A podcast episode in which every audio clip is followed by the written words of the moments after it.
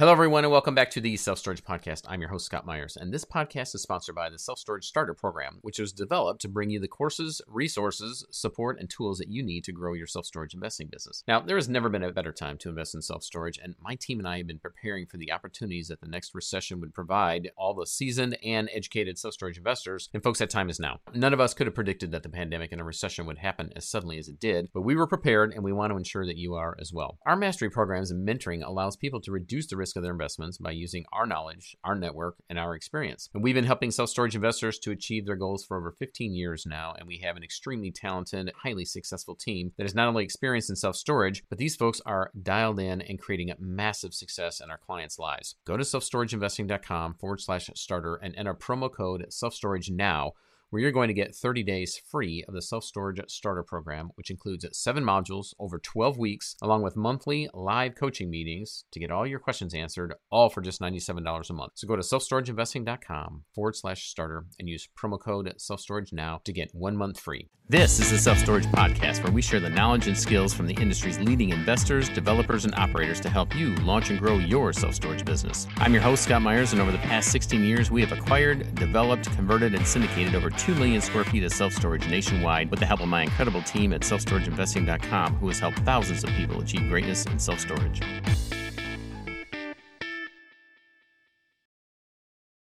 Hello, everyone, and welcome back to the Self Storage Podcast. I am your host, Scott Meyers, and today's episode is going to be a solo teaching session where we're going to be talking about how to assemble a loan package. You know, one of the biggest challenges folks have when they first start out in the business or even in a lending environment, which presents some challenges like we had in the beginning of COVID, is how do we get the money? We had several of our projects that were stalled as a result of COVID. The banks um, held off a little bit, they were holding their breath, seeing what was going to happen in the market, in the lending environment, if you will, waiting to see what their neighbors their, their other friendly competitors, other banks were doing. They were then rewriting their underwriting principles to make sure that they were safe, being conservative, and preparing for somewhat of an unknown and perhaps a, a rocky environment ahead of us and a rocky market. Well, we've come off the other side of that. The banks have opened up, and what they have done is they have gotten a little more conservative in their underwriting. The money is flowing again, and as we all know, self storage does extremely well during a recession and has weathered the storm during the pandemic better than all other forms of commercial commercial real estate. So, with that in mind, what we wanted to do is to touch on, first of all, some of the changes that we've seen in the lending environment, but more importantly, for some of you who may still be sitting on the sidelines, either fearful that you're going to get turned down or that have just kind of really hit the pause button waiting for some extremely good news. Well, uh, wait no longer because the time is now, and you do not want to miss out on the greatest opportunity we have seen for the biggest land grab, the biggest self storage grab in all of self storage and or real estate that I've seen in my several years, uh, uh, approaching now 28 years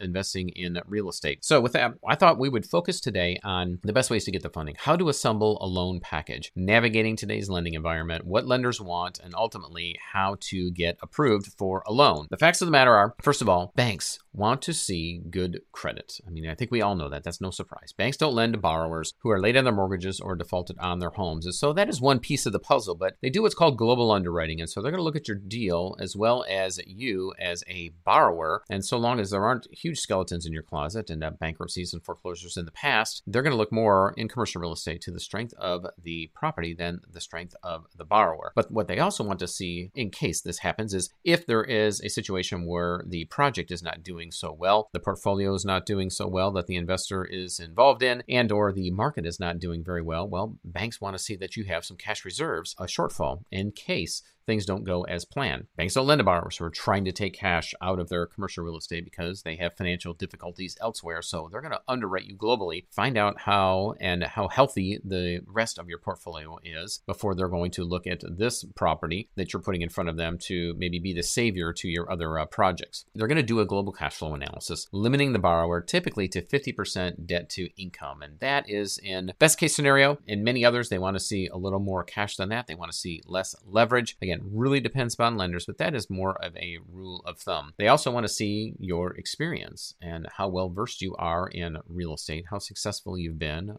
How has the outcome been for your other projects? Because they're not going to lend to new, inexperienced self storage operators in this market right now. If they're going to, it's going to be a very, very low loan to value, which means you're going to have to come up with a lot of capital, a lot of cash. They typically, in that case, will want to see perhaps another guarantor, and that guarantor should, or they would like to see that that guarantor has experience in self storage. And it could be all the above that you need to bring in another guarantor to sign on the loan for additional credit strength and has a stronger balance sheet and have somebody else that is experienced in self storage if you do not. What banks are looking for is really they want to have a relationship with you. They're, they're seeking additional deposits. They want to see that you're going to put money in their account, open up an account in exchange for lending to you. Now, this isn't always a deal breaker if you say no. It certainly that is what they want to see. They're almost always going to ask, unless there are some lenders out there that don't operate like a traditional bank. They just lend money. But uh, typically, they do. They are set up to have banking relationships with their borrowers. We have a lot of properties. Um, you know, at any given time, we've got 40 to 50 properties all across the country, and so we bank with one bank, and that is because we want to have a bank close to our facilities. Therefore, the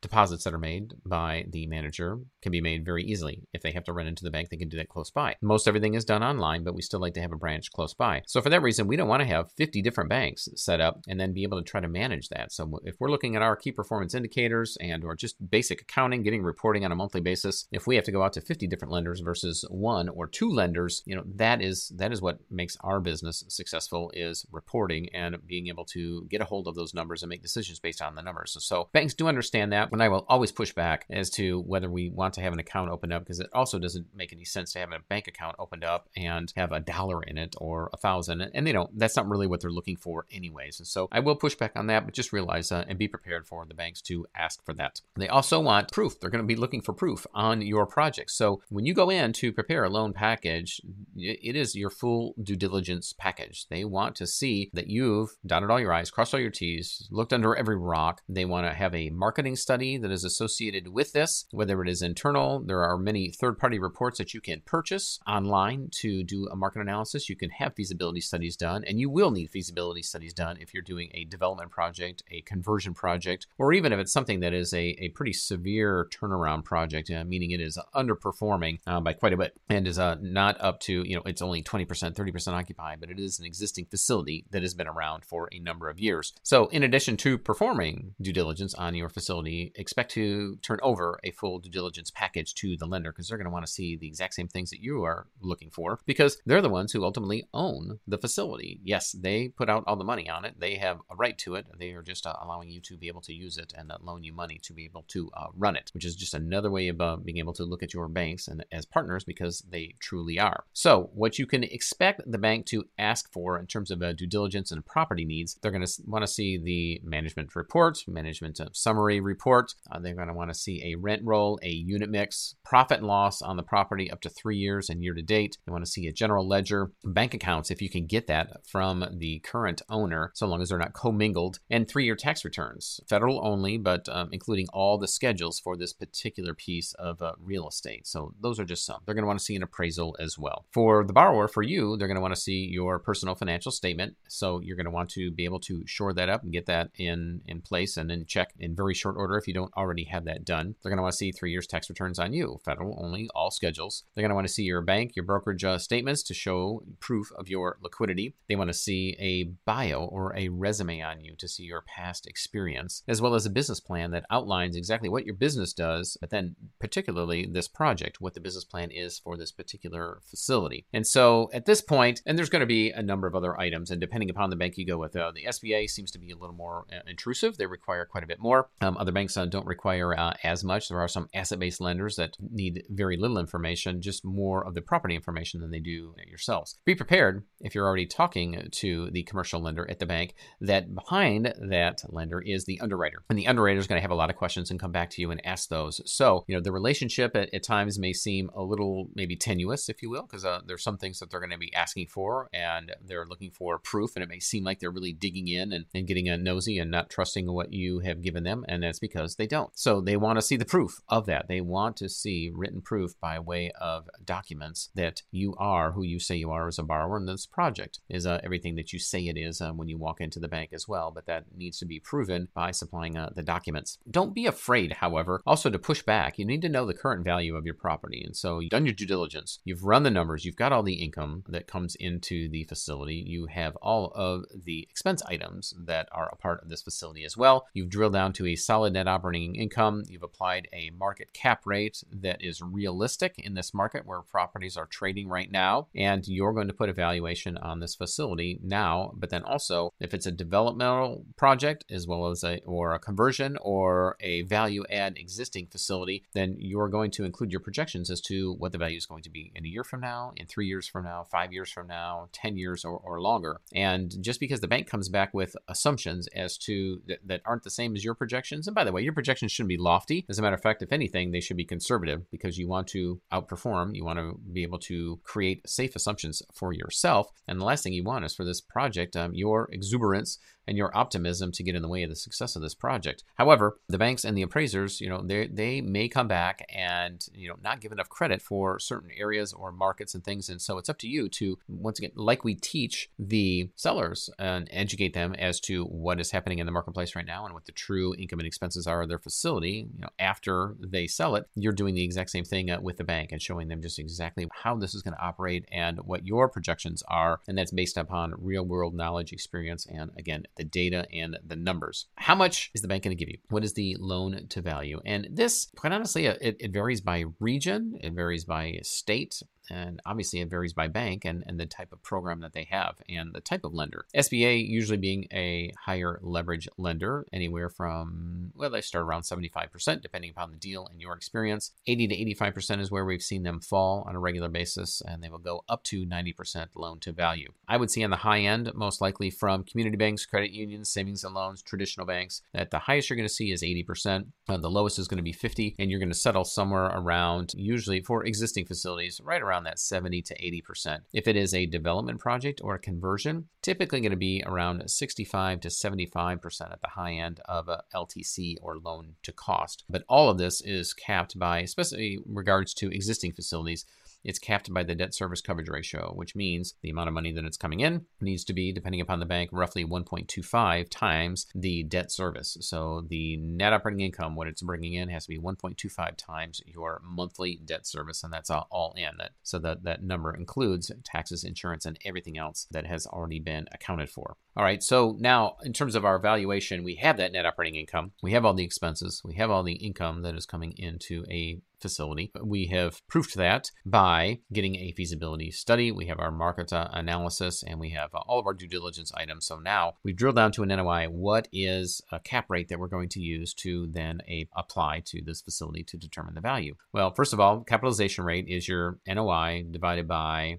you know, in this case, the value. So your net operating income divided by the purchase price gives you the cap rate where it's sitting right now before you decide to invest in it. So that's the going in cap rate. Now, that's going to change depending on how you negotiate. And really, what we're looking for is a cap rate that is commensurate to the grade of the facility and the market that it's in. So if it is a Class A facility, a B, or a C, then we're going to go out and find capitalization rates, cap rates of the A's, B's, and C's that have sold in this particular market. What part of the country is it in? That's also going to dictate where the cap rate is set. West Coast being a little bit uh, lower, it's a little more competitive. There is some value add out there versus a rural somewhere in the Midwest, smaller facility where cap rate has to be higher, the return has to be higher in order for that seller to entice a buyer to come out and buy this smaller rural facility that is a, a little more difficult uh, to manage. Class A facilities, more REIT or investment grade, is going to be in the lower cap rate ranges. And again, higher cap rate means a higher return on investment. That is what is needed by the seller in order to get somebody interested in buying this particular facility. So going in cap rate, again, NOI divided by the value, which means what you're purchasing at. Then you're going to look at an exit cap rate, which means that depending upon when you look to sell it, two years, five years down the road, um, you're going to apply a cap rate to it to that valuation. So you're going to take into consideration the interest rates and is it trending up or down or where you feel it's going to be in two, three, five, ten years from now and be conservative. Maybe add at least another point on top of that to give yourself a buffer as to where you think you're going to sell it. There's the buyer's cap rate, which is the cap rate that you're using under your particular scenario and how you're going to manage it, and really what your threshold is and what your criteria is in terms of buying. Seller's got a cap rate as well, obviously, that's driven by price. There's the broker's cap rate, which is realistic, which means this is what's going to get this deal across the finish line because here's what the appraiser is going to use, here's what the bank's going to use, and of all the facilities I've closed in the past year, there were Class B facilities located in this part of the Midwest. Here's the cap rate that I'm going to use. And then the lender is going to have a cap rate as well, which is going to be based upon the appraisers and their own internal underwriting. So, all that to confuse you? No, all of that to say that each person in this transaction has a different cap rate that is driven by price and their cost of capital. Now, we've got videos on cap rate and how to calculate all these, so we're not going to spend more time, but we could spend at least um, a half an hour to an hour talking about capitalization rate, um, but uh, not this time around because we need to get your deal across the finish line. So, where do you get the cap rate? Appraisers, self storage um, appraisers in your area, self storage brokers in your area, from comps that have sold, average of the, the last five sales in your area, average those out, looking at about six months out or more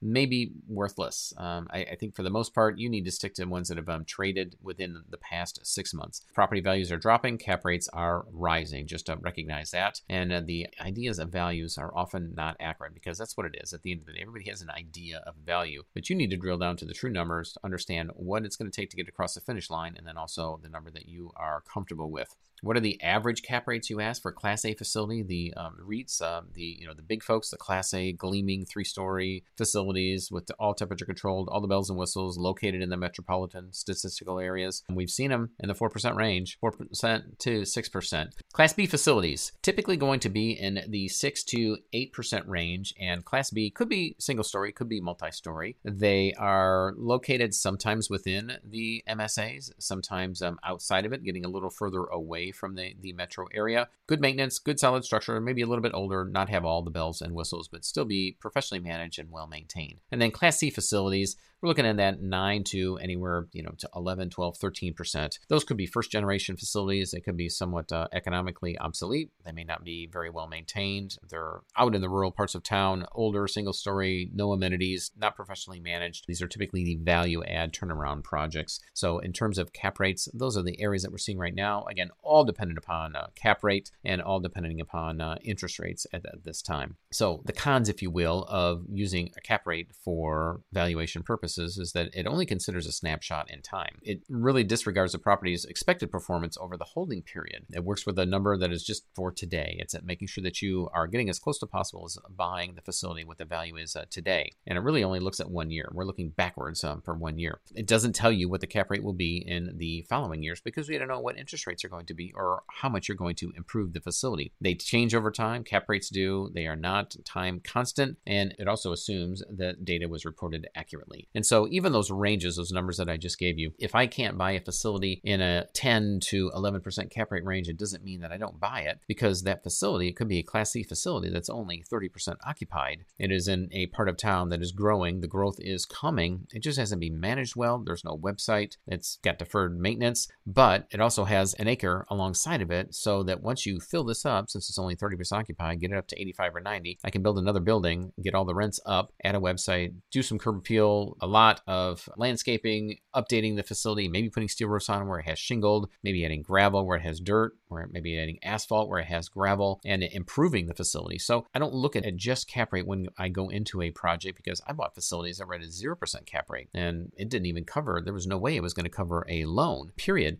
But the upside was so tremendous that we don't look at everything going into it and, and apply a cap rate to it and assume that that is a constant because it uh, absolutely is not. By the way, that 0% cap rate deal that uh, we bought for 545000 we eventually sold it for 1775000 So, again, not the only factor when looking at valuation. Increasing income. So, how are we going to increase the income to make sure that we meet that debt service coverage ratio and then show the lender that we're going to be able to do this? Well, one is by raising rents, and these facilities that we're looking at, they should be value add and they should be below market, and the seller just has not kept up. We're going to maximize the revenue streams, the ancillary income streams, those profit centers that you can add to a self storage facility, and we've identified a number of those that you can add to once again bolster the performance and make sure that we are uh, we have the value to be able to refinance or sell the facility and pay off that loan. But they also want to see that you have a solid set of operational systems in place, that um, you have a management company that you are the management company and that you have the best business practices and standard operating procedures put in place, and in many cases, that it's automated, that you have some degree of automation to be able to allow folks to rent a unit online by way of a cell phone and to be able to move in without the use of a manager or somebody on site, and that you have some management expertise. If you don't have it, then you have purchased it by way of hiring a third party management company. But regardless of who is behind the desk that um, you are training them on a regular basis and that business plan of yours needs to have training of the manager behind the counter as a key piece to this. And then again how to add new revenue generators adding different profit centers additional profit centers that are not in place right now to not just rely on the income and the expenses in the p&l but these additional income streams. That is what is going to get them excited about how you can grow the value of this uh, facility. So typically when banks look at the income to expense ratio on a a facility, all things being equal, meaning that the, the rents are where they should be for the market, expenses are in line. The expense to income ratio, national averages roughly around 35% or so across the country. Again, it varies by Class A, they have a, a little higher expense ratio in many cases. Those Class C facilities where they have very little expenses, period, running in them, could be as low as 25%. The percent square foot change from the previous year is um, roughly 7% or so, which uh, means that that um, it's changing as we continue to roll these up and sell them off to the larger players. But total expenses, you know, on the low side, if you're looking at um, dollars per square foot, could be as low as 15 cents or so per square foot. Dollars per square foot on the high side, your expense ratio could be as high as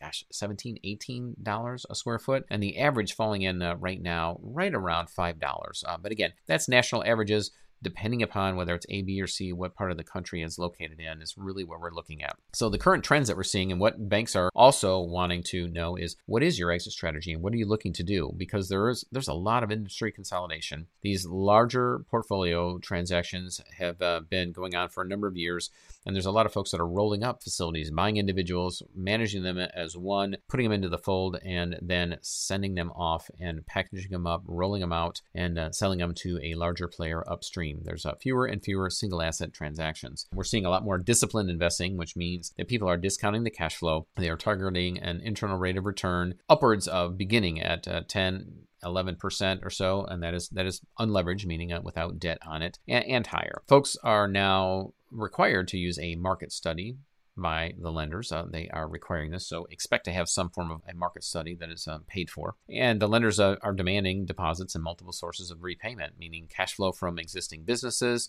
They want to see how much liquidity you have, what other investments that you have, and uh, really tightening up their underwriting to make sure that they get paid back no matter what. All values are based on existing cash flow, trailing 12 months income and expenses, no pro forma, going, um, meaning going forward, they're not lending based on pro forma anymore. And we are seeing continued pressure of uh, oversupply in some markets and a, a lack of credit. So just be prepared when you're looking at a facility to make sure that the market is strong and that there is a lack of credit out there, uh, meaning a lack of available funds for your project. The good news is self storage remains extremely strong. The fundamentals underlying self storage remain extremely strong. Um, we are an asset class that is in high demand during the pandemic and during a recession. It is also an essential business, so it didn't close. And those that already had technology in place didn't really skip a beat, and those that didn't have put it in for a very little cost. And again, we that's that's why we have seen self storage outpacing and outperforming all other forms of uh, real estate. We're seeing a roughly a 15% vacancy rate in both bull and bear cycles, which is strong. That is uh, extremely strong for our asset class. And the trade area remains constant, which means that it's a very predictable business model that we're looking at roughly three and a half to five mile radius of our facility and to calculate the average square foot per person. So we're seeing, again, roughly the national average somewhere around six to six and a half square feet per person being equilibrium meaning below that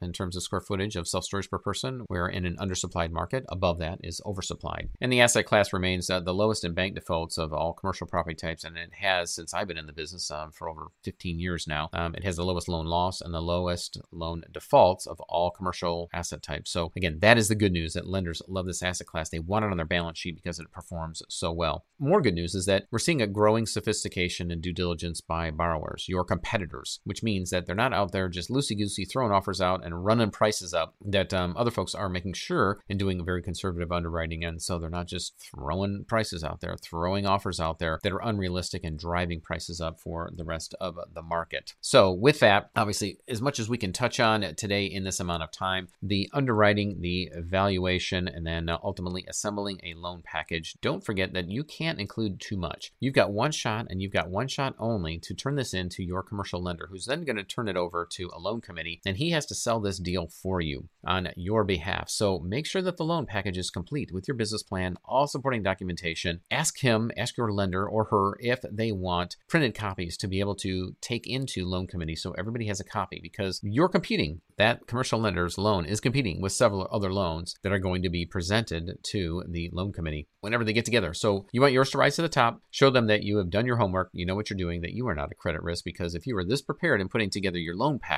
then they imagine that you are going to be that diligent in how you manage your operations once you have purchased this facility. So um, there is no second chance to make a fantastic first impression with these banks. So please take that to heart, and that is what will allow your loan to rise to the top, your loan request to rise to the top, and ultimately get approved. So with that, gang, take that information, go out if you haven't already, find yourself a deal, put together that package, and if it passes muster, meaning you're interested in it, now it's time for you to then take this information to be able to share your passion and excitement for this project with the lender, and we've just given you the roadmap to be able to do so. All right, so with that game, make it a great day, and we will see you on the next episode. Take care.